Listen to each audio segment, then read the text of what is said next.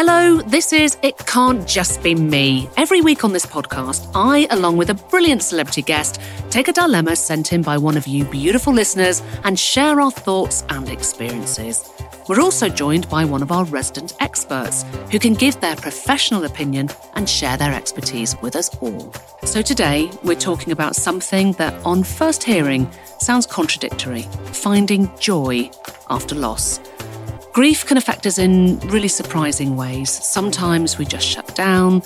Sometimes we can barely bring ourselves to think about the person who's gone because it's just too painful. And sometimes we feel guilty for actually kind of being okay and getting on with our lives. So, what I want to find out today is is there a normal when it comes to grief?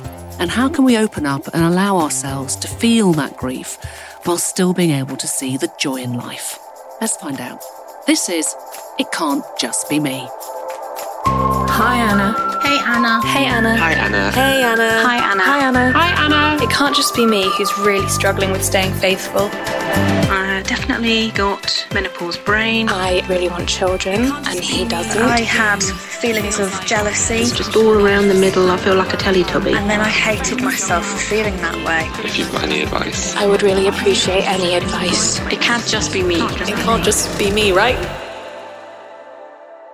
Now, my guest today is the comedian Sarah Keyworth. Sarah is a regular on TV, on Live at the Apollo and Mock the Week. Their stand up often focuses on the topics of gender and relationships, but they've also explored the topic of grief after losing a close friend. And more specifically, the fact that while it might feel like the world has stopped, it does keep turning, and at some point, we have to find a way to live our own lives too. I want to give you all a quick heads up here because today's episode does touch on the subject of suicide. So please bear that in mind when you're deciding when and how to listen. We'll leave some useful resources in the show notes. Sarah Keyworth, welcome to It Can't Just Be Me. How are you? I'm very well, thank you. It's very nice to be here. It's very nice to have you here. Are you enjoying my plush sofas? I'm loving it. It's very, very plush. In fact, I might take a cushion home with me. I know, right? You move in whenever you like. Now, listen, as you know, I'm going to share a listener's dilemma with you shortly. And I know you're going to have a lot to say about it. So I'm looking forward to this one. But before we get into the meat of that, I ask every guest that comes in to bring their own It Can't Just Be Me dilemma. So, what have you got for us? Okay. Um, so I think I'm slightly worried that you're going to turn around and say, no, that is just you with this one. But it can't just be me that is furious when I see a teenager with a good haircut. Really? When I was a teenager, I had terrible hair and I thought that was the done thing. I thought that's how you, you had That's to be law. when you're a teenager. You have to be awkward and Yeah. gawky and look like you have a mop on your head. Yeah. Like, and you look, I looked like I lived in a swamp till I was about 27. Like I saw a girl the other day and, and she looked like she'd had a full blow dry. Yeah, she probably had. I mean, you know, they look better than we do. And you and I have discussed off mic that we are actually from the same, exactly the same area. We live in the same area, so we've been seeing the same haircut. the same, the same tweens with the same haircuts. Why do they look? So, why is their hair so good? And it makes me mad because you they're feel- not suffering in the ways that I used to suffer. Do you feel rage? I feel rage. Yeah, I'm furious about it. I'm with you. Listen, it's not just you. I'm furious. I just think I just think everyone should have the decency to have an awkward teenage phase. and look like your mum. yeah. When I was a teenager, I would go to the same salon as my mother. We'd sit in matching gowns. it would be a two for one deal. and, and I dealt with that for five years. Do you know what you could do though, Sarah? Right, Yeah. I reckon this could be a rebellion right here. Is that we revert back to having our childhood haircuts and we'll show them In protest, in protest. I just think the only people that will lose in this situation is you and I, Anna. Okay, singledom, here we come. Okay. Well, Sarah, we do actually have a more serious job for you to do today because one of our listeners has reached out to us with a dilemma around grief. And I'm keen to get your take on it because I know that you've spoken publicly about your own experience with loss. I've also invited psychotherapist Louiza Davies in to join us from the London practice. Hello, great to be here. Thank you for coming in, Louiza. Now, you are an expert on grief management, amongst many other things, and, uh, and she's here today to give us some professional advice. So we appreciate that very much indeed. And We uh, really, really do. I know, clearly, Sarah and I are going to be bothering you for many hours Just about our own issues. Tell me if I'm gripping your hand too hard. It's okay. And the, the box of tissues is right here. She's already sliding it across to you, Sarah. well, shall we hear? It is a serious dilemma. Uh, our voice note from Tom, who's looking for some guidance on how to manage loss. Hi, Anna. So, in the past couple of years, I have lost a couple of people that I was very close with. A very close friend of mine who unfortunately took their own life, and my godmother who died of cancer. Losing both of them was very difficult individually, but I think losing the two of them in quite close succession really took a lot out of me. And I kind of feel like one of the reasons that it's difficult to let go of this stuff is because I feel like they're both taken before their time, just taken too soon. It feels very unfair that they're not alive today. Although most of the time I'm fine, I still have very intense moments of grief that make getting on with my regular life quite difficult. I want to be able to remember all of my positive memories with them, but I find that it's just quite painful. Are there any practical steps or things that I can do when I'm having a moment of serious grief to just kind of get on with my day a little better? Okay. I mean, this is just. It's awful, isn't it? That, that and just listening to that as well. I mean, you know, you can sort of hear in his voice that he's still so affected by this. But to lose two people you love in quick succession and one to suicide, which is tragic in itself and still holds, I think, some stigma for some people. What's your initial reaction to this, Sarah? yeah, it's really, really difficult that because it is the just massive double whammy of losing two people in quick succession. And also, there's so many complicated emotions when somebody dies and you feel like it's too soon because there's, there's so much wrapped up in it and there can be feelings of guilt and like you could have done more. Tom has kind of taken the best first step, which is just like talking about it. I find that if I am given permission to talk about it whenever I feel those intense periods of grief, it's easier to get through the pain and then start remembering the positive sides. This is interesting because I- know that you've explored this topic in, in your stand up before mm. in relation to the loss of your friend Paul. So I can only imagine that you empathise hugely here. But do you want to tell us a little bit about Paul? He was your friend and what happened and, and how it affected you. Yeah, so Paul was he we, we worked together. So he was a comedy director and he was working on some of my friends' shows and things like that. And I was writing my debut hour, which is a stand up hour that I took to Edinburgh. And uh, I was kind of struggling with finishing it. And somebody said, Oh, why didn't you ask Paul? And I did, and we met, and he was possibly one of the least professional men I've ever met in my life. And that it was impossible to to work with him and not become friends with him. He had so many close friends, which was just a, such a lovely thing, especially when we were now that we're all sort of collectively grieving. But it was you you couldn't know him and not completely adore him. He was so funny and so interested. You know, he'd be sat in the corner of the room at a comedy party with these big names, and he'd be talking to somebody's cousin's wife's son, and he'd be talking to him for hours. And I try and take that on a little bit now. I try and be a bit more like Paul. Can I ask how old he was when, when he died? He was 44. Gosh, Yeah. young. And they said when they put it a news article about it, they said he was 45, and I think he would have been offended by that. Prob- Probably still is. yeah. In the beyond younger. Um, but he was 44. I think he was almost 45. So he was young. He was too young. And he had um, liver failure. He had various different illnesses, but in the end, it was liver failure. And then he got COVID, and that just kind of all took him down. In an ideal world, he would have had a new liver.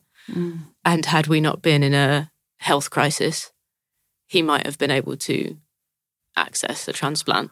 wow. Okay. Um, so while this was happening, what was your involvement with this? I was just in touch with him a lot through the pandemic because he was he'd kind of withdrawn a little bit from other friends, And I was sort of just messaging him every other day, checking in with him and seeing how he was, which was why I was hearing a lot about what was going I on. I see. So it almost sounds like you had a sense of my friend is struggling and Yeah. I need to try and get involved as much as I can. Yeah, with he- whatever that is. He and I both had breakups during the pandemic as well. So I think maybe we were like sort of emotionally were supporting each other and I was just checking in with him. But I, yeah, I knew he wasn't well. I didn't really think he was going to die. I popped over to see him and it was quite brief because I think I was a bit late. And then I was meeting my girlfriend because we were looking at flats. So I didn't stay very long and I think he was a bit disappointed. And then uh, he was like, lying on the sofa with a big blanket over him. And I said uh, something like, I love you and I'll see you soon. And he said, swan dive onto me. And I did. And I threw myself onto him and we had a big cuddle. And that was the last time that I saw him. And I'd never really experienced anything like it. I remember just saying to my girlfriend, almost childlike, like, I just don't want this to happen. Mm. I just don't want this to be happening. I think this is probably a good moment to bring Louiza in. Absolutely. Um, yeah, Let's get a psychotherapist in here. she she's got the tissues. But Louiza, can can you just explain first of all? I was sort of struck listening to Sarah as well. What I could see is confusion, mm. just confusion mm. about what happened. And a bit of anger as well, I would assume. Oh, shitloads Yeah. of anger. Yeah, yeah, a lot of anger. It, uh, sometimes you think about it and you think if one small thing had been different, that we could have had a different outcome. And that's a very That's hard. difficult way to think Yeah. about it. I want to ask Louiza as well that uh, we're talking about three quite different kinds of loss here. If, if I just refer back to Tom as well. So, Sarah, you've lost Paul through illness. Mm-hmm. Um, Tom has lost a friend through suicide and a godmother through illness. Do you think that the circumstances surrounding mm-hmm. death affects the way that people process that death? Oh, absolutely. As Tom was kind of talking, what I was thinking, I thought you must have so many questions because mm. suicide has those questions that you will never get answered. And that's what makes it kind of difficult.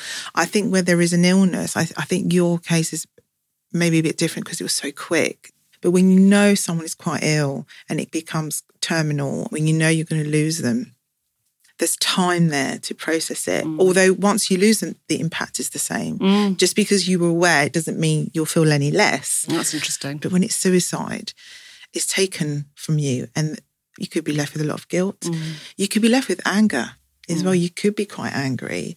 an interesting note is that with Tom, he probably isn't eligible to take compassionate leave from work. And usually you, you only have paid leave if you lose a dependent. It's So, true, yeah. I mean, yeah. Right. you know, and yet our friends can sometimes be closer to us than family members, can't they? Mm-hmm. So again, I, I think it's often not recognised that when you say to people, "My really good friend has just died," you know, I, I'm I'm in pieces. You can't even take time off from work. Yeah. I think there it's about speaking to a, a line manager, whoever it is, and just to make it clear, look, this is where I'm at. I'm struggling with this and being very transparent because otherwise they will just expect you to get on with it. Yeah. You know. So I, I think with Tom, you know, for yourself and to preserve yourself, to communicate with how you're feeling to people at work, there'll be somebody there who can kind of support you. Have you heard of the ball in a box analogy when it comes to grief and grieving?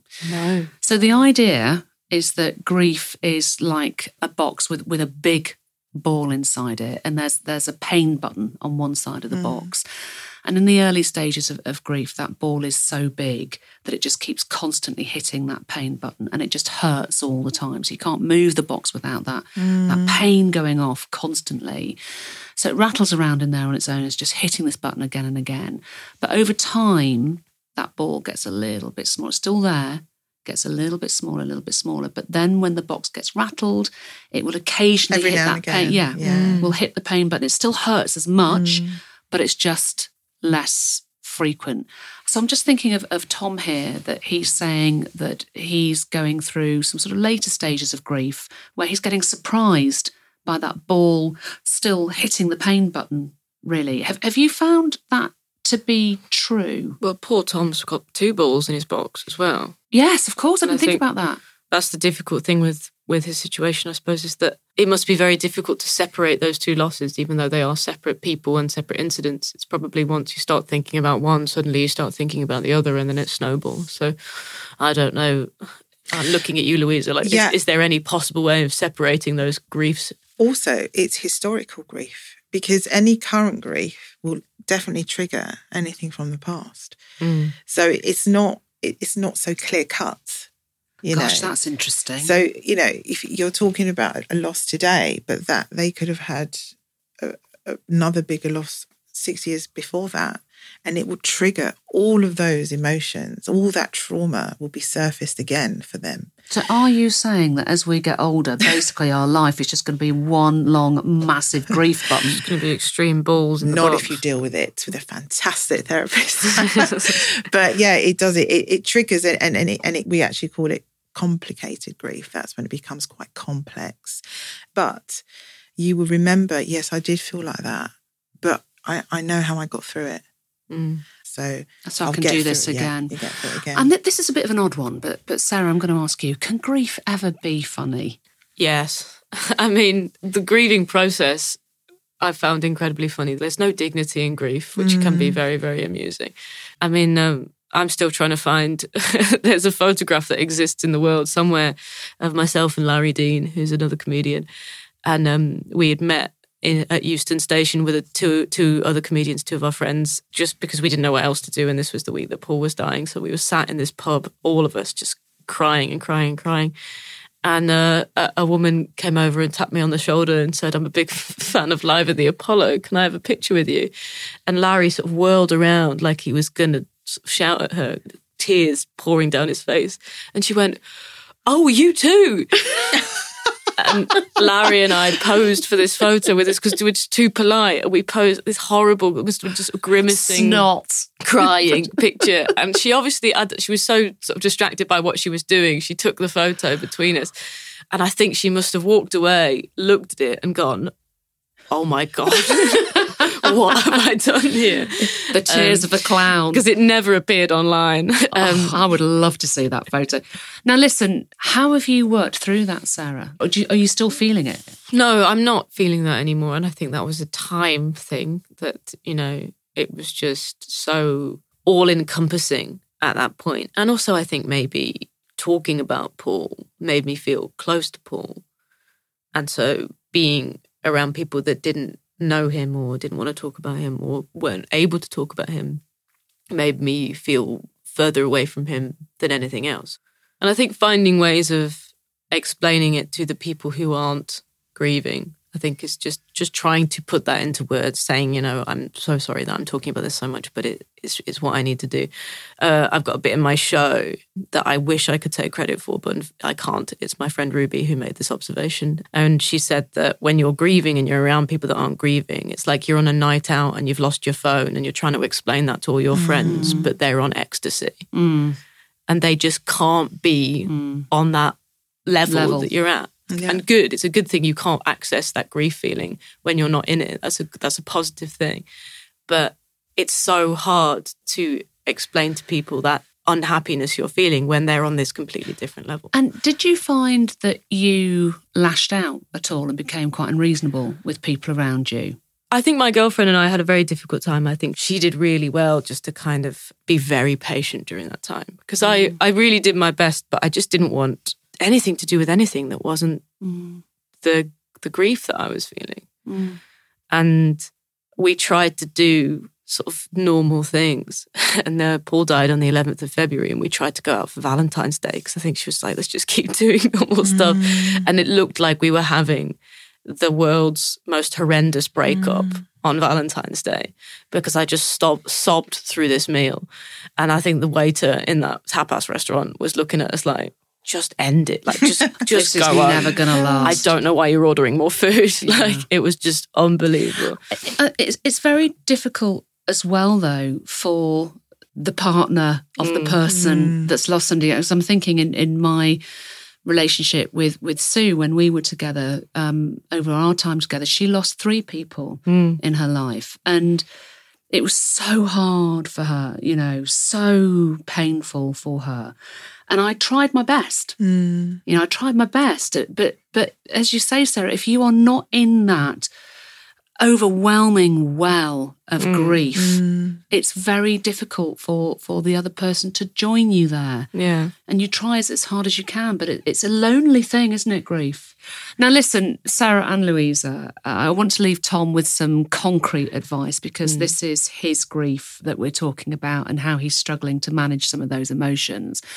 So, what can he do? Some practical advice in those moments of serious grief. Are there any practical techniques that we can suggest, maybe? I think my my biggest piece of advice would be to just not beat yourself up about not feeling better. Yeah. Hmm. Two major people have been lost, and that sounds like it's awful and will take quite a long time to feel any kind of sense of peace about it. So I guess it's just about going. You know, I'm not. You're not meant to be feeling okay about those things. I would also recommend for Tom some hypnotherapy actually as well, because I think certainly when you're trying to get on with your normal life, that when you get hit by those sudden waves of emotion, that I think hypnotherapy could certainly help him to manage mm. those feelings in certain situations. And if nothing else, just relax him mm. and try and remove some of that anxiety. Yeah, and that could help with the morning check-in as well. You know, I and I think generally we don't do this enough. You know, we just sit there for five minutes and just think, right, where am I at? How am I mm-hmm. feeling? Mm-hmm. You know, and kind of get in touch emotionally with yourself. What is going on? How am I feeling about the loss today? How am I feeling about going to work? So there's no there's no shocks. There's no you know throughout the day nothing shocks you. You know, and if you know just by checking in, oh feeling's a bit vulnerable today. I can feel anxiety is a bit high. Yeah. How am I, I feeling I should do today? How am I feeling today? Because then we mm. just get on with life. It just gets so busy and crazy. Mm. So that's a, a a brilliant short term technique that he can do every day, just check in with himself.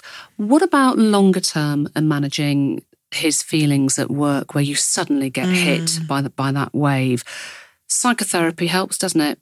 yeah, it's nice to just know that there's somebody specific that I can go and talk to about it. And uh, we'll have a sort of designated cry at one point of the Scheduled week. cry. Yeah.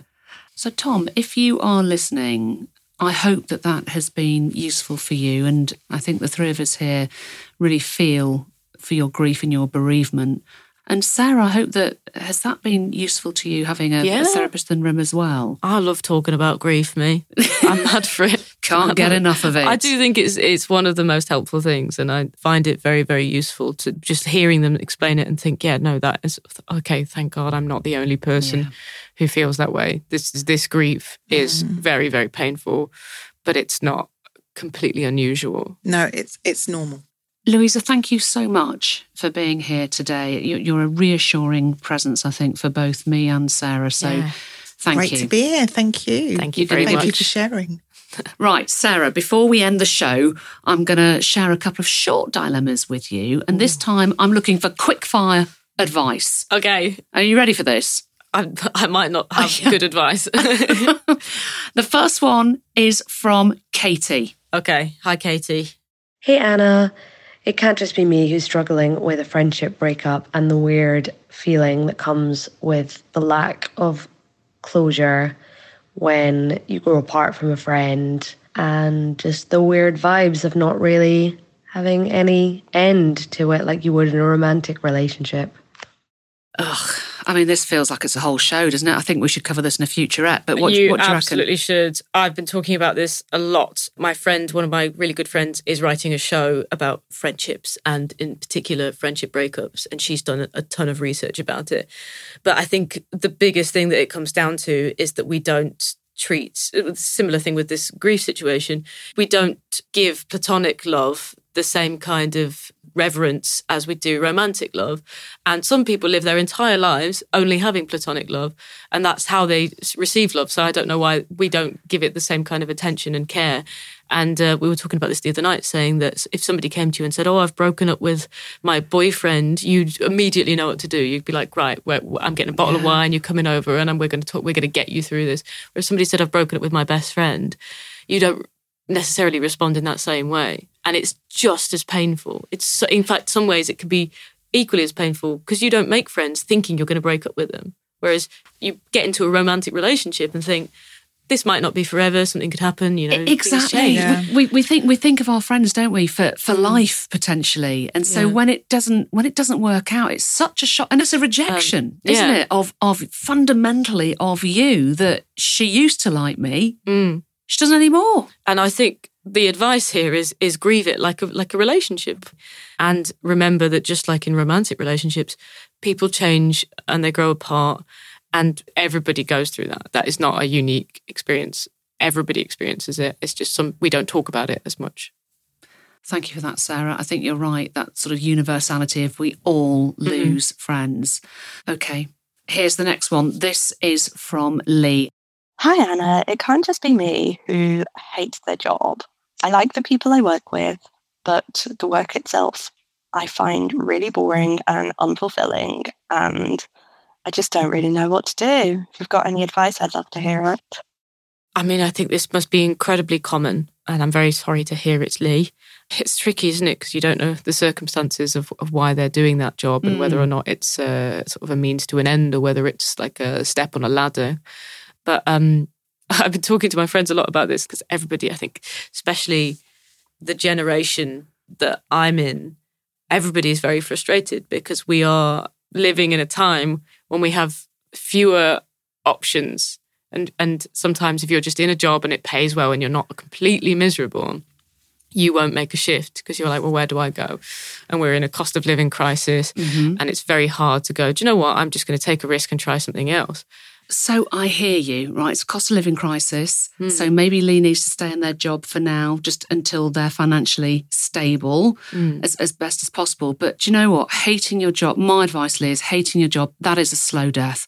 If you hate your job, get out and either retrain or go to another company, or at the very least, what you can do is go to your manager and say, I'm finding this really difficult and frustrating. I want to either step up or have more responsibility or diversify in some way.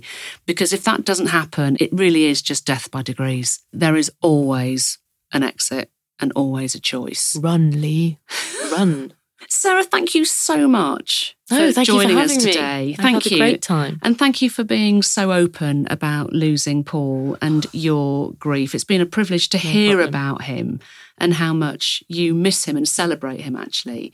And huge thanks again to Louiza Davies from the London practice. Thank you.